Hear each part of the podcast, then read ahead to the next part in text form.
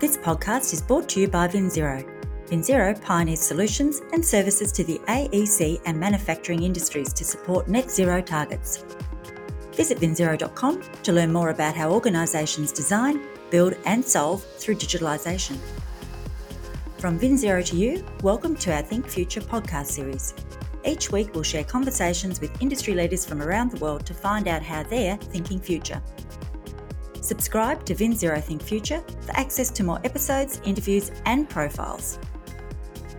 Jason Hartke is the Executive Vice President of External Affairs at the International WELL Building Institute based in Washington, D.C.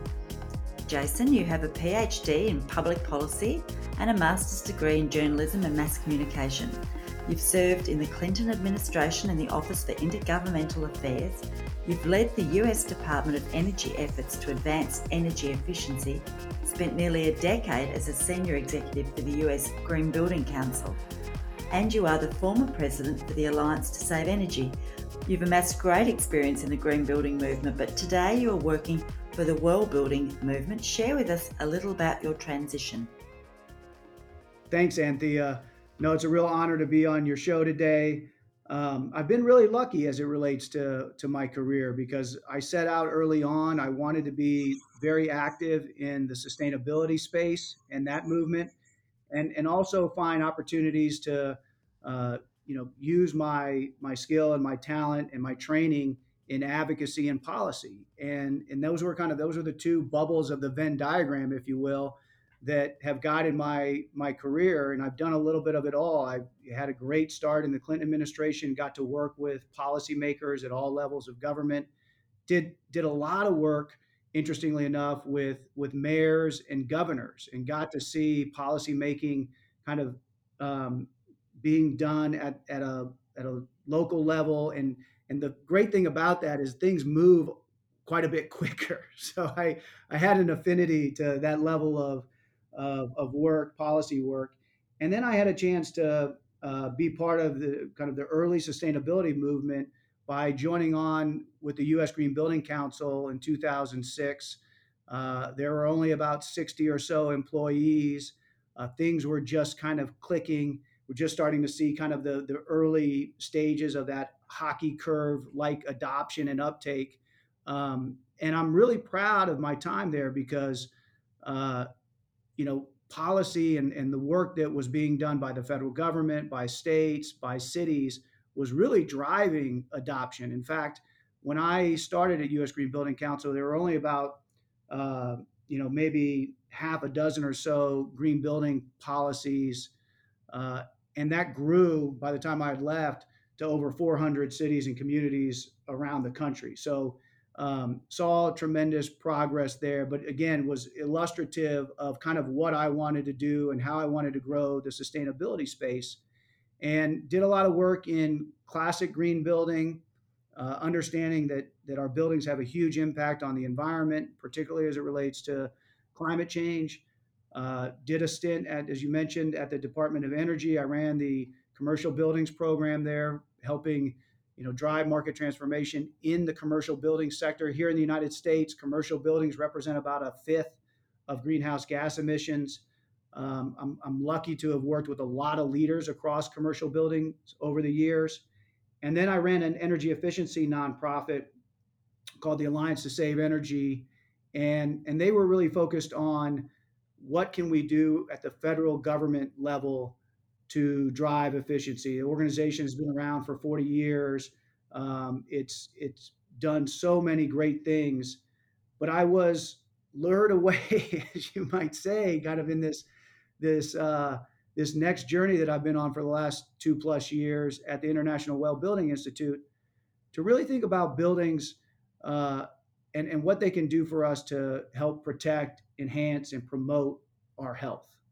Um, and you know, I think back in terms of at least my early training in sustainability, and you know, they used to talk about sustainability in terms of the three P's, right? People, planet, and prosperity. And I know that a lot of what we do is very much focused on how do we avert uh, climate change, how do we make sure we're getting ready, you know, more resilient to some of the changes we're already seeing, and those those efforts are are paramount. They're hugely important. But um, at the same time, what coming over to the IWBI meant to me is a chance to really focus in on what we can do to focus a little bit more on people. And, and that was really, really attractive to me. And I've been in the building space by that time for almost 15 years, I think over 15 years. And I think, you know, we, we sometimes can be a little bit climate myopic.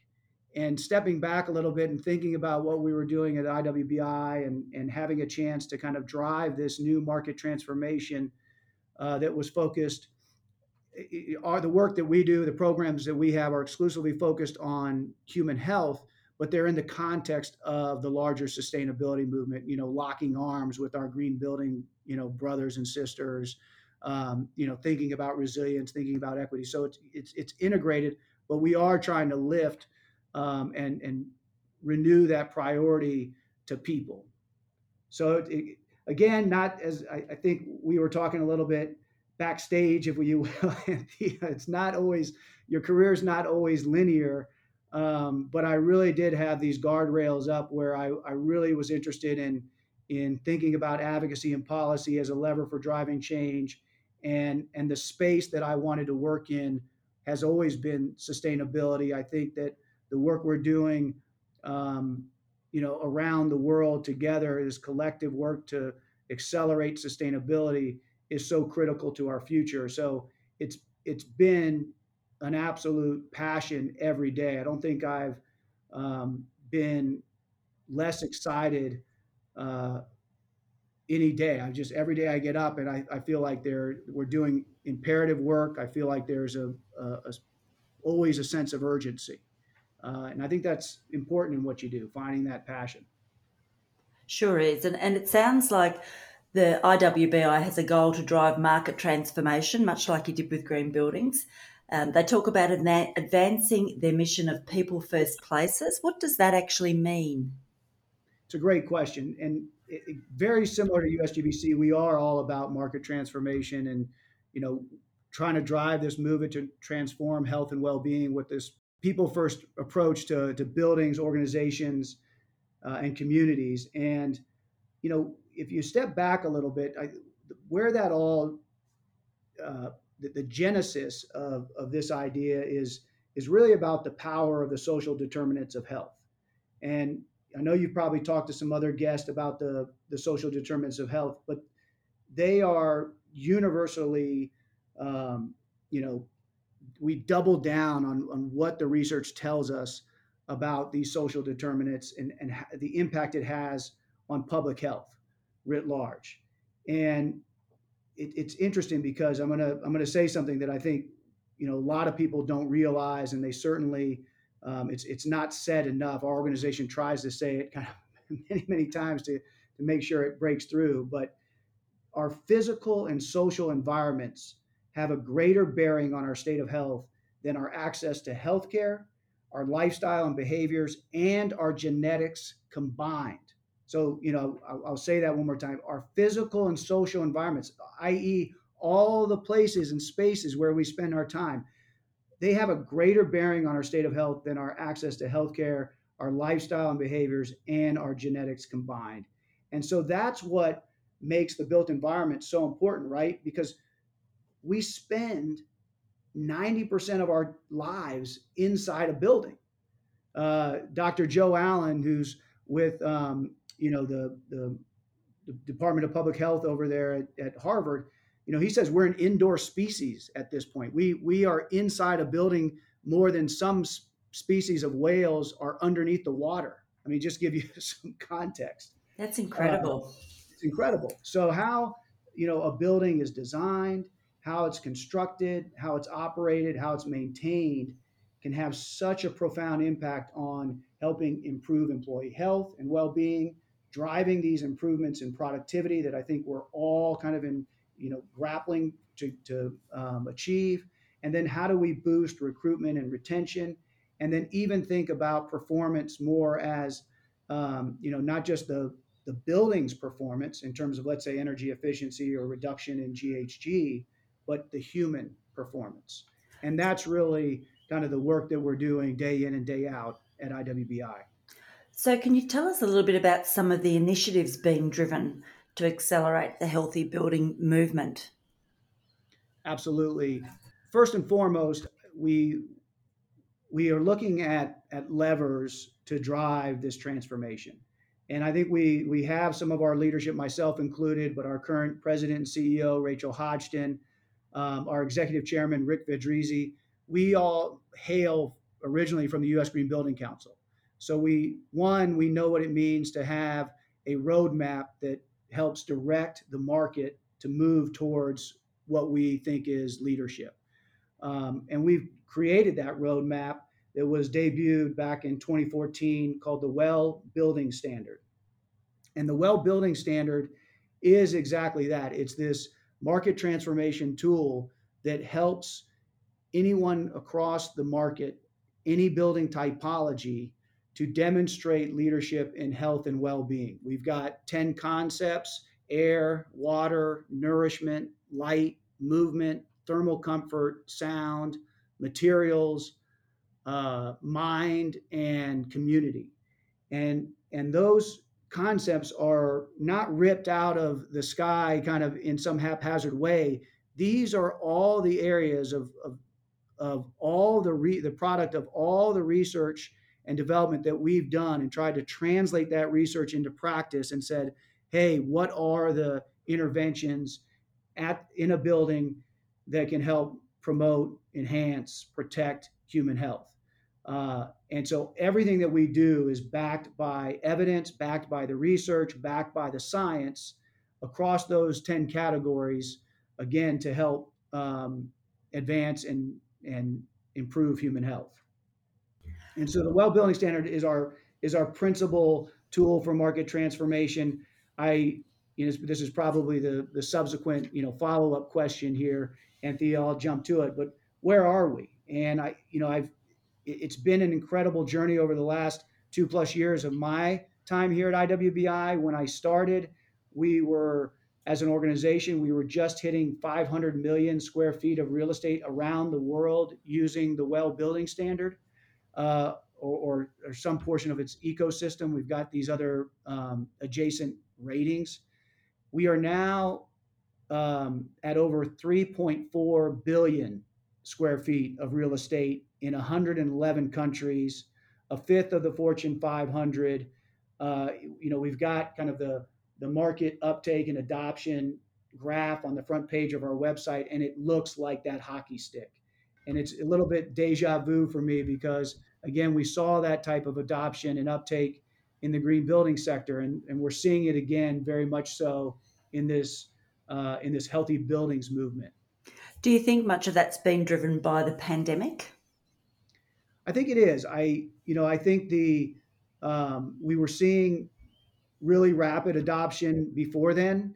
Uh, I think the the drivers certainly are are more pronounced. I think there many of the many of the things that that folks were doing and why they were driving into the health and well-being space from a real estate standpoint, things like um, retention and recruitment that that might have been nice to haves when when the pandemic hit, absolutely converted to must haves.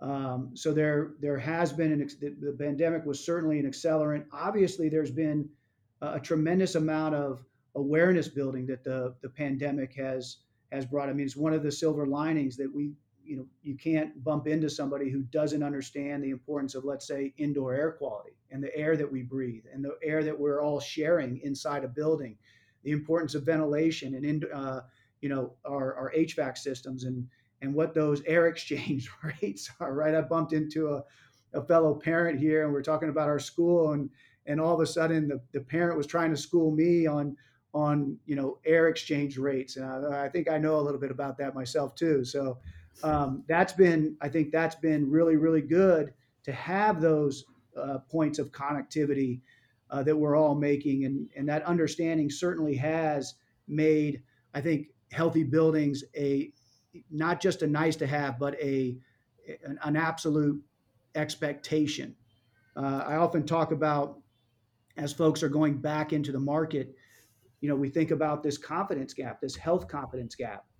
Uh, and I think, you know, whether, you know, you you work for a, a Fortune 500 company or you work for a mom and pop business on Main Street, uh, employees want to know what you're doing to prioritize health. So health is front and center. Um, I think it's been, as some called it in the early days, a paradigm shock. I think it certainly has been a, a concrete, enduring paradigm shift where health is something that we think about. I don't know if everybody always thinks about it from the healthy buildings context, but we are absolutely driving these solutions in the healthy buildings movement.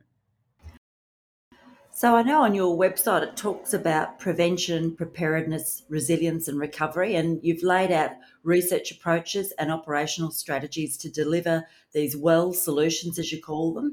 What do some of the solutions actually look like? It's a great question. I, you know, in the in the context of uh, the pandemic, we initially put together, just to give you a little bit more context, we initially put together a task force on COVID 19.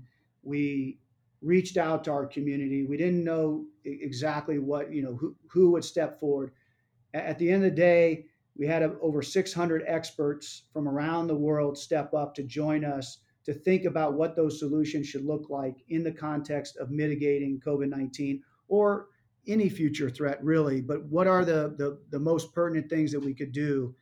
Um, one of the products that, that emanated out of that was the Well Health Safety Rating. Uh, that was launched in the summer of 2020, um, and it hasn't been it's been embraced by by the market as a, a, series of strategies that, that can be taken on and and demonstrated uh, as it relates to the operations and maintenance of a building, including emergency planning. So, how do we ensure that we are doing everything we can within the power of the building uh, on, on indoor air quality and water management, water quality, emergency planning, um, cleanliness and sanitization. Um, all of those things were actually components of the larger, more comprehensive well building strategy. But this became a, a, a distinct leadership mark in the context of, of the pandemic. Obviously, there are kind of more in, in intensive interventions related to indoor quality that I think have have um, have taken root. How do you redesign HVAC systems? How are you optimizing for for ventilation? Um, some of those some of those solutions I think are a little bit you know they're either more expensive um, and they're needed, but how do you offset some of those expenses is a, a second part of the question. What I think was interesting about the well health safety rating is it got companies engaged and gave them an on ramp into what is the healthy building journey, right? We always say that in the sustainability space, it's about the journey, not the destination. And that's exactly what's happened. We're seeing uh, companies who are enrolling their entire portfolios in the well health safety rating. Um, you know, JP Morgan Chase, uh, the Yankees, uh, we're seeing Lendlease, you know, huge um, commercial building real estate portfolios jump in and then continue the journey all the way to the, the more comprehensive uh, well building standard. And they're increasingly including well-being in their ESG reporting, aren't they? So, what what seems to be driving that trend? That's uh, that's a great question. It's really interesting one because uh, you know the the the idea that investors are asking for metrics and indicators related to human social capital um, and how that might impact the business is is one that you know will never go unanswered again. It's interesting because right before the pandemic, there were a couple of these ESG arbiters, some of these organizations that that were I'll, I'll put it more diplomatically, they were either neglecting, some were outright dismissing uh, the materiality of health. And, and that's really interesting because, you know, months later, you have a pandemic and it's, it's not only undeniable, but then it's, it's um, it's universal. So it was, you know, hitting and affecting everybody. And so one of the things that that we've seen over the last several years is a um, a, a convergence around, you know, what the role that health and well-being plays in real estate as it relates to um, you know transparency back to investors. It, and it, it's become a, a, tremendous driver of of well building because those investors are looking for specific metrics and indicators many of which you can find in well building that then can be reported up all the way uh, into your esg or your csr reports. Um, what's interesting thing about that is that you know companies spend Eh, you know 90% of their expenses are on people. So it's really you know we we are you know the expenditure is there. How are you maximizing for productivity? How are you it's, it's kind of all the the roi components. How are you maximizing for you know premium rents and lease up rates? How are you maximizing for you know retention and recruitment? We've got a talent war going on right now um, we've got a great resignation going on. How do we make that a great retention? So all of these factors that we look at in the well building standard speak to uh, very definitive metrics indicators data points that will help companies boost their esg scores which is how it should be. And i think what we've what we've done and it's not we're, we're not there yet but I, I think we've we've corrected quite a bit in the last two years as it relates to making sure that we have this virtuous feedback cycle where investors are looking for data that that correlate with improved human and social capital uh, and then how does that help them make better decisions but also how does it make the company better? Absolutely. so that's a really important thing, and and that continues to be a driver uh, in everything that that's happening in the space. And and in terms of uh, great places to work, you know, there's an absolute convergence of, of the green building concept together now with the well building concept. And I think we talked initially when I met you recently about uh, Sustainable and Well, which is the National University of Singapore's first purpose built net zero building. And we talked about that demonstrating the achievement of both high efficiency as well as wellness. Can you share a little bit more about projects like that or about that project? Sure. You know, one of the things that I think is is critical to the uh, to, to kind of winning on sustainability is integration, and you know our um, our executive chairman at IWBI, Rick Fedrizzi, was the founder of the U.S. Green Building Council back in 1993. He was a uh, the president and CEO of USGBC for about 15 years. It's who I worked for when I was there for my almost 10 years, um, and and then and now. So when I while at USGBC and and now while at IWBI, he's always said that sustainability is about two things planetary health and human health.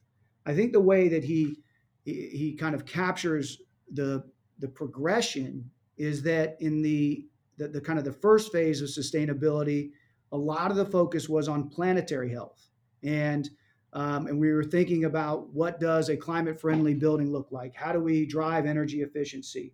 How do we reduce resources and and better use uh, our water resources? How do we reduce material waste? all those things. Um, I think what we're seeing, particularly with the rise of, of well buildings, is um, you know this this second phase focused on on human health. Second phase, but not you know separate. Again, planetary and human health are one and the same, and winning on on a, a green building has to be married with winning on a healthy building. And so there's a lot of cross pollination. There's a lot of a tremendous synergy.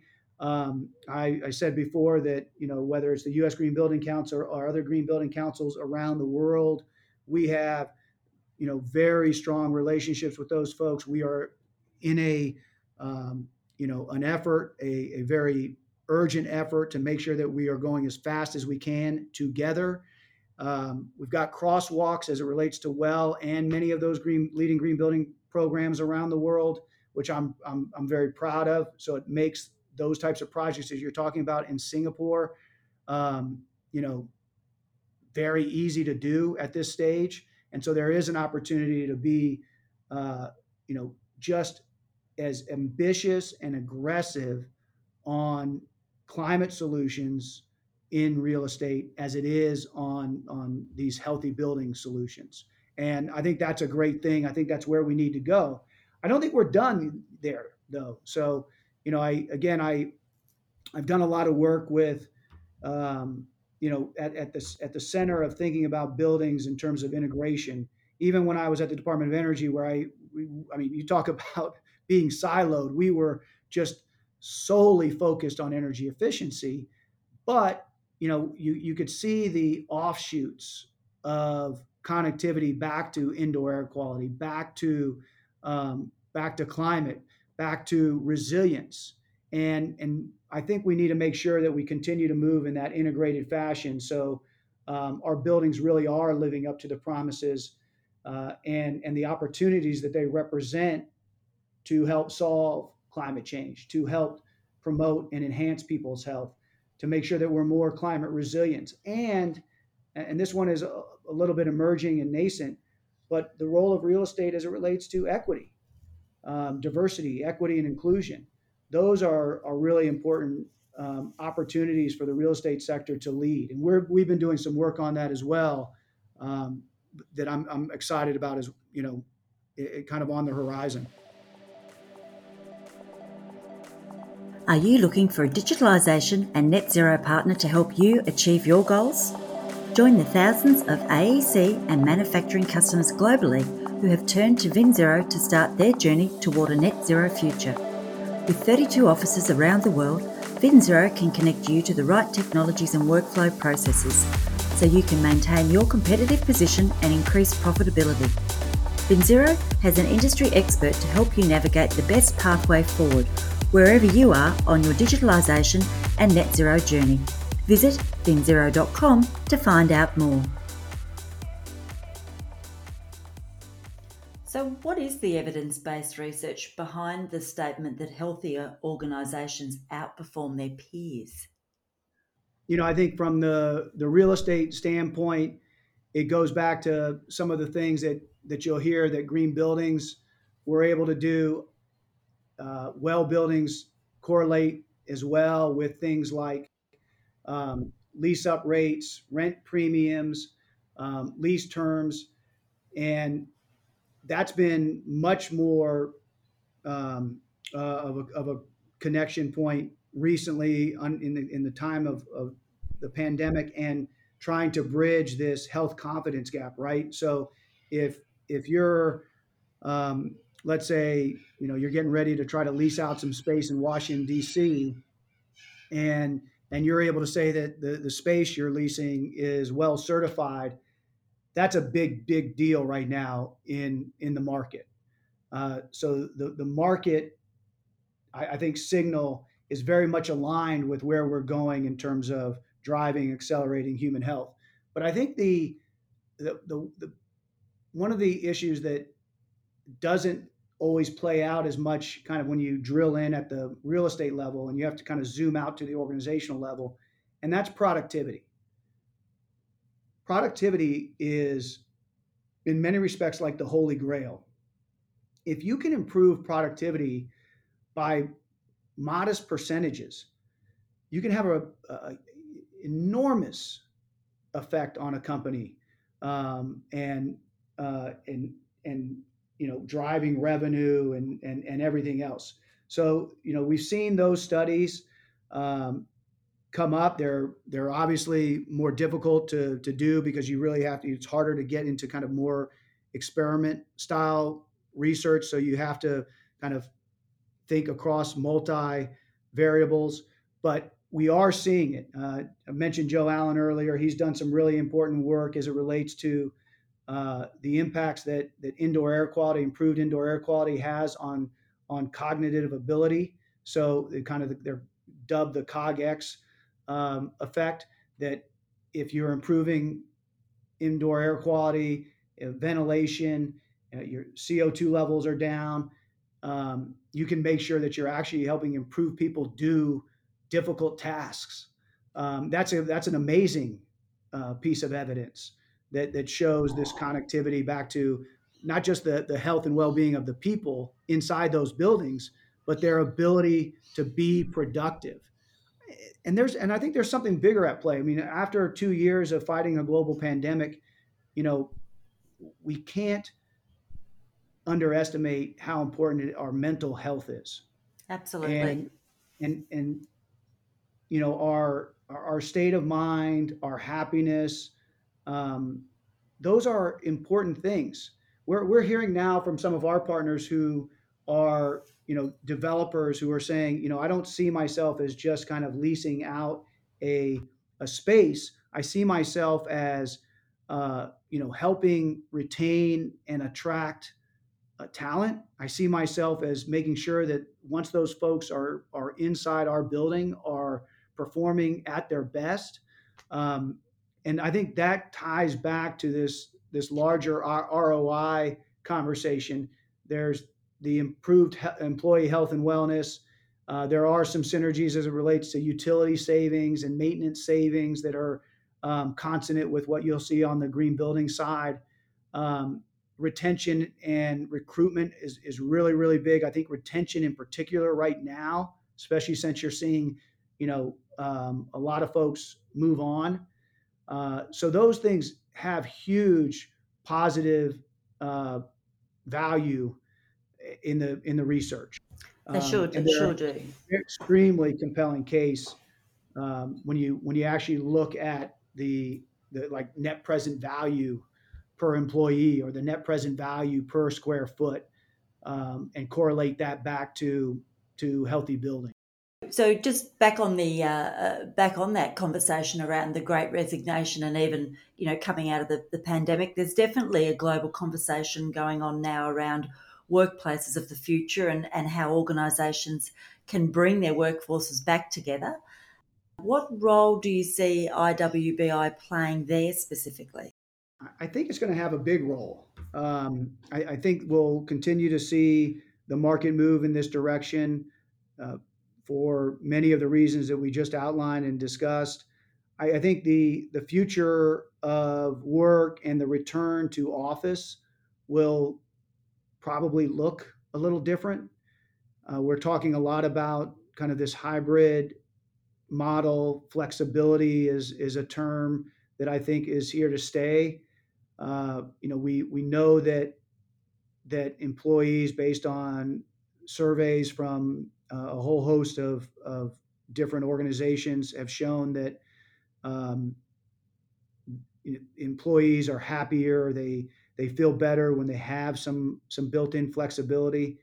So that's and, and a lot of that's built into our system, right? We want to make sure that we're incentivizing that. I think that there's going to be a, a, bigger role to play in terms of what does working from home look like, how we make sure that that those same types of solutions and strategies and interventions can be deployed at home. Uh, that you're you know you're set up at an ergonomic space. You may have your standing desk both at home and at the office. Um, and so we're not kind of going back and, and having kind of a, a space that's conducive uh, to health and then one that's not. So uh, those are absolutely issues that are being worked through. Um, but I, it, it's it's something that is carrying over um, from the work that we're doing in, in well buildings and the healthy building space uh, writ large. Um, we're actually doing some really interesting work focused in on the residential sector as we speak. We put together this really rich um, uh, a, a group of this advisory group made up of, of experts and folks from uh, the, the residential market, leading developers.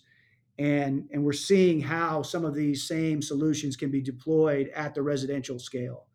And I think that's going to be very, very much important as again, as we think about the, the hybrid model. The other thing that we, we talked about is for commercial real estate, I think, and, and this is this is not novel, somewhat hackneyed at this point, but um, this is this is not a nice to have anymore. This is a expectation. This is something that is needed. You know, health, well-being strategies, practices, best practices. These have to be deployed if we're going to help people get back to the office and feel confident about being back in the office.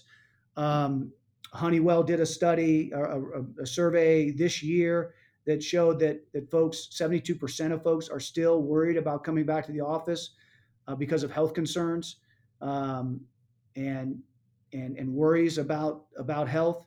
So we have some work to do, and I think that again, what we offer at IWBI and well, but you know, this is these are open book strategies. These are things that that aren't trade secrets that folks can do um, right now to lead on on making sure that those employees feel safe uh, and that they know that their health is being prioritized when they come back to office.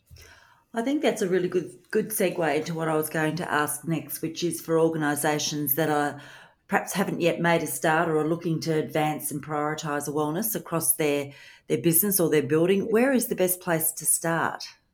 It's a great question. I, I think that one of the things that talked a lot about the the launch of our our well health safety uh, rating and that program in the summer of 2020 that really has been a incredible onboarding program for for organizations whether you're you're doing a, a tenant fit out and so you're doing maybe a small space inside a building you're doing an entire portfolio.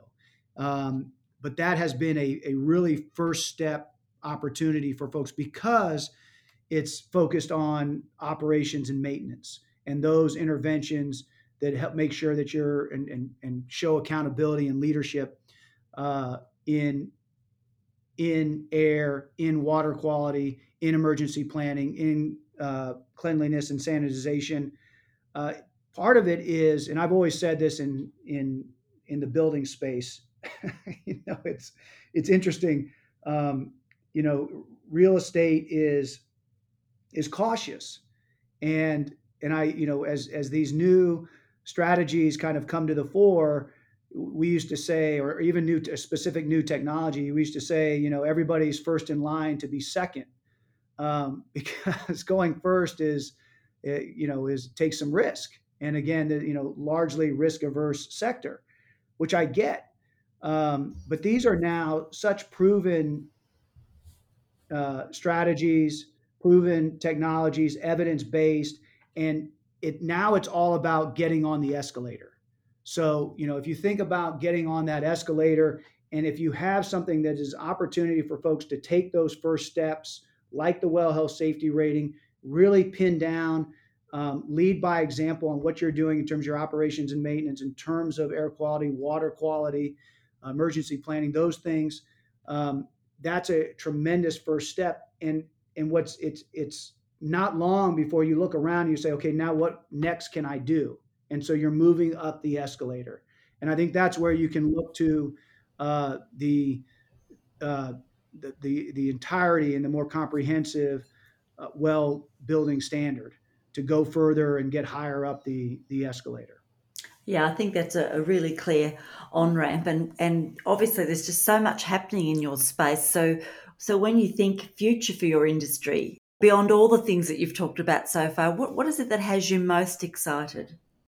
I'm going to parlay this answer to, to talk a little bit about policy and then and then really get into the answer. But I I've, I've been excited these these last couple of years about the advocacy and policy space.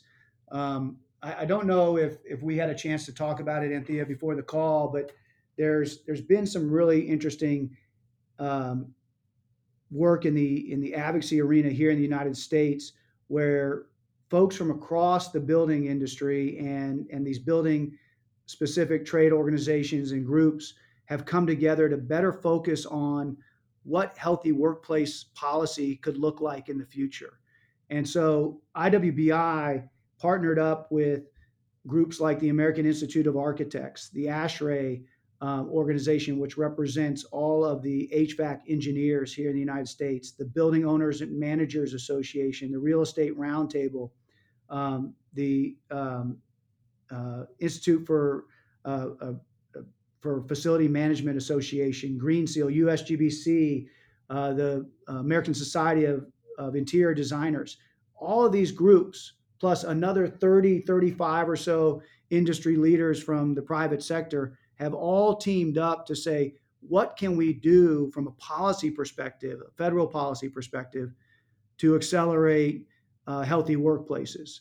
I, I, think that's a tipping point because it's it's really showing what's going on um, and how important this is to move faster.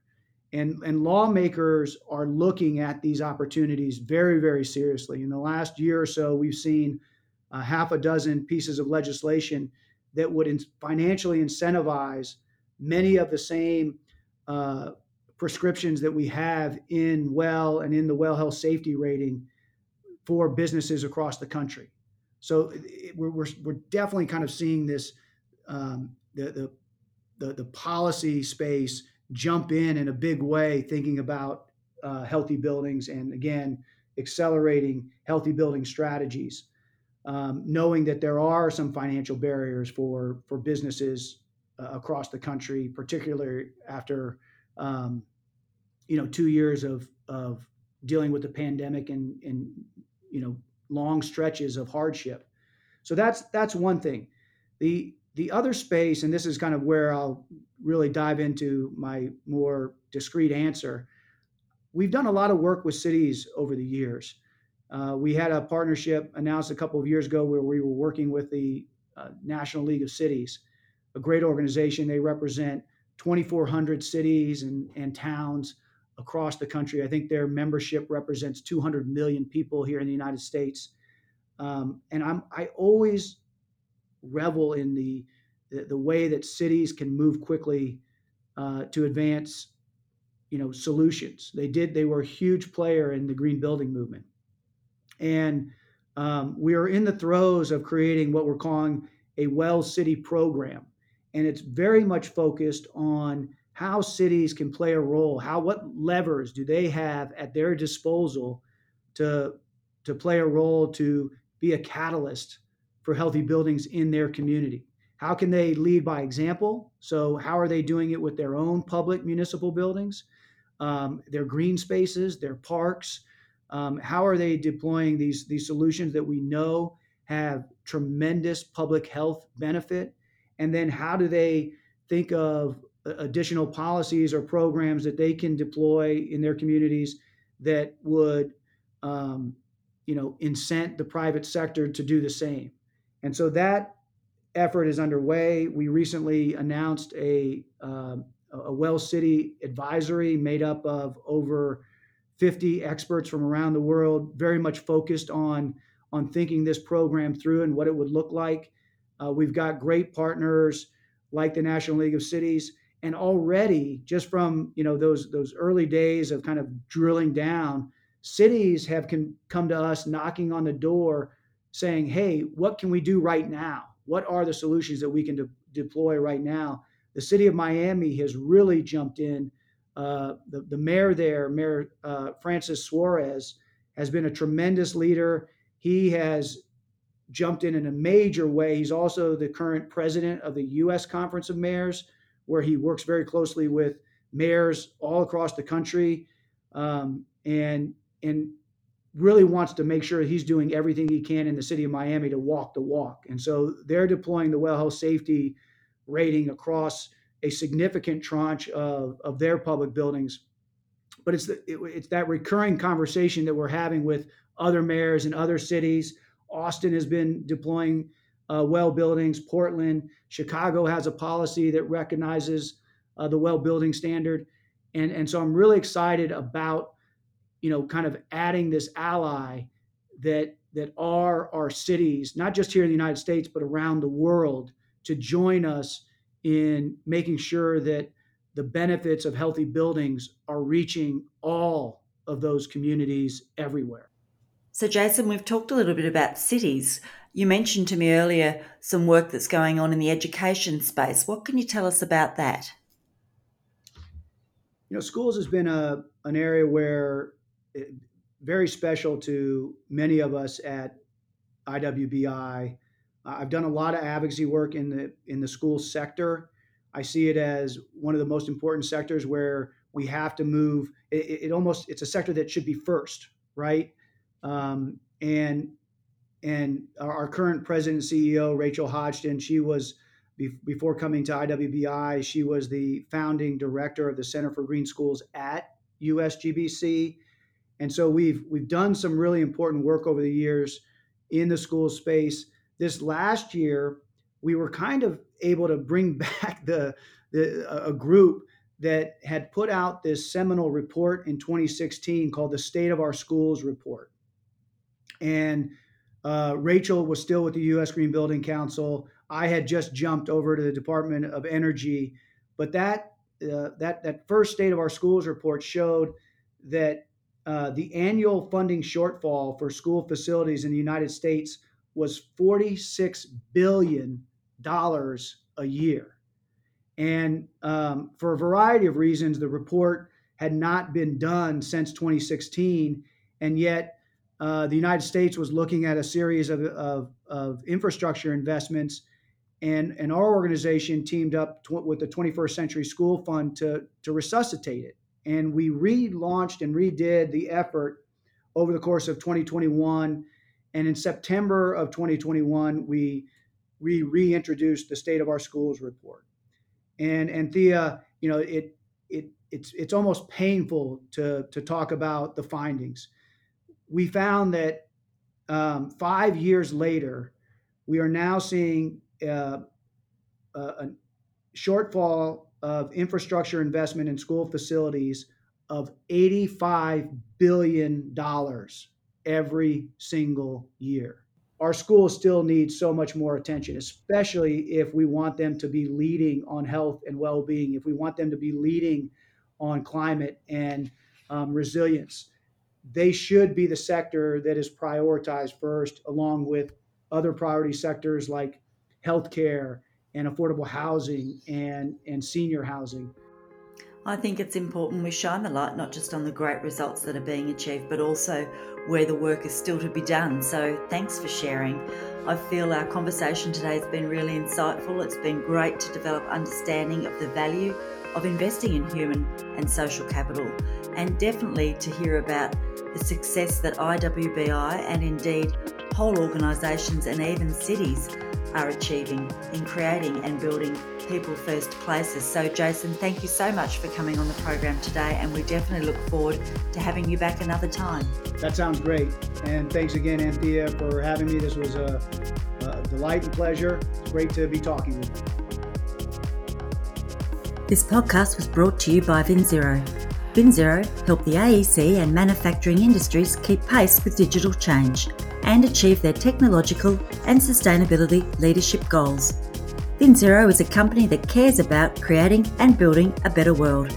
Together, we are working with industry and environmental experts, providing forums and platforms through our VinZero Think community to create conversations that matter to our future generations.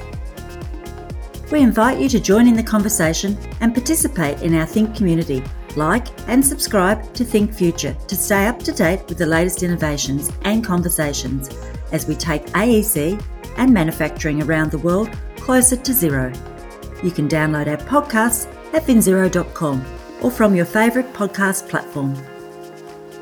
From VinZero Think Future, thanks for listening.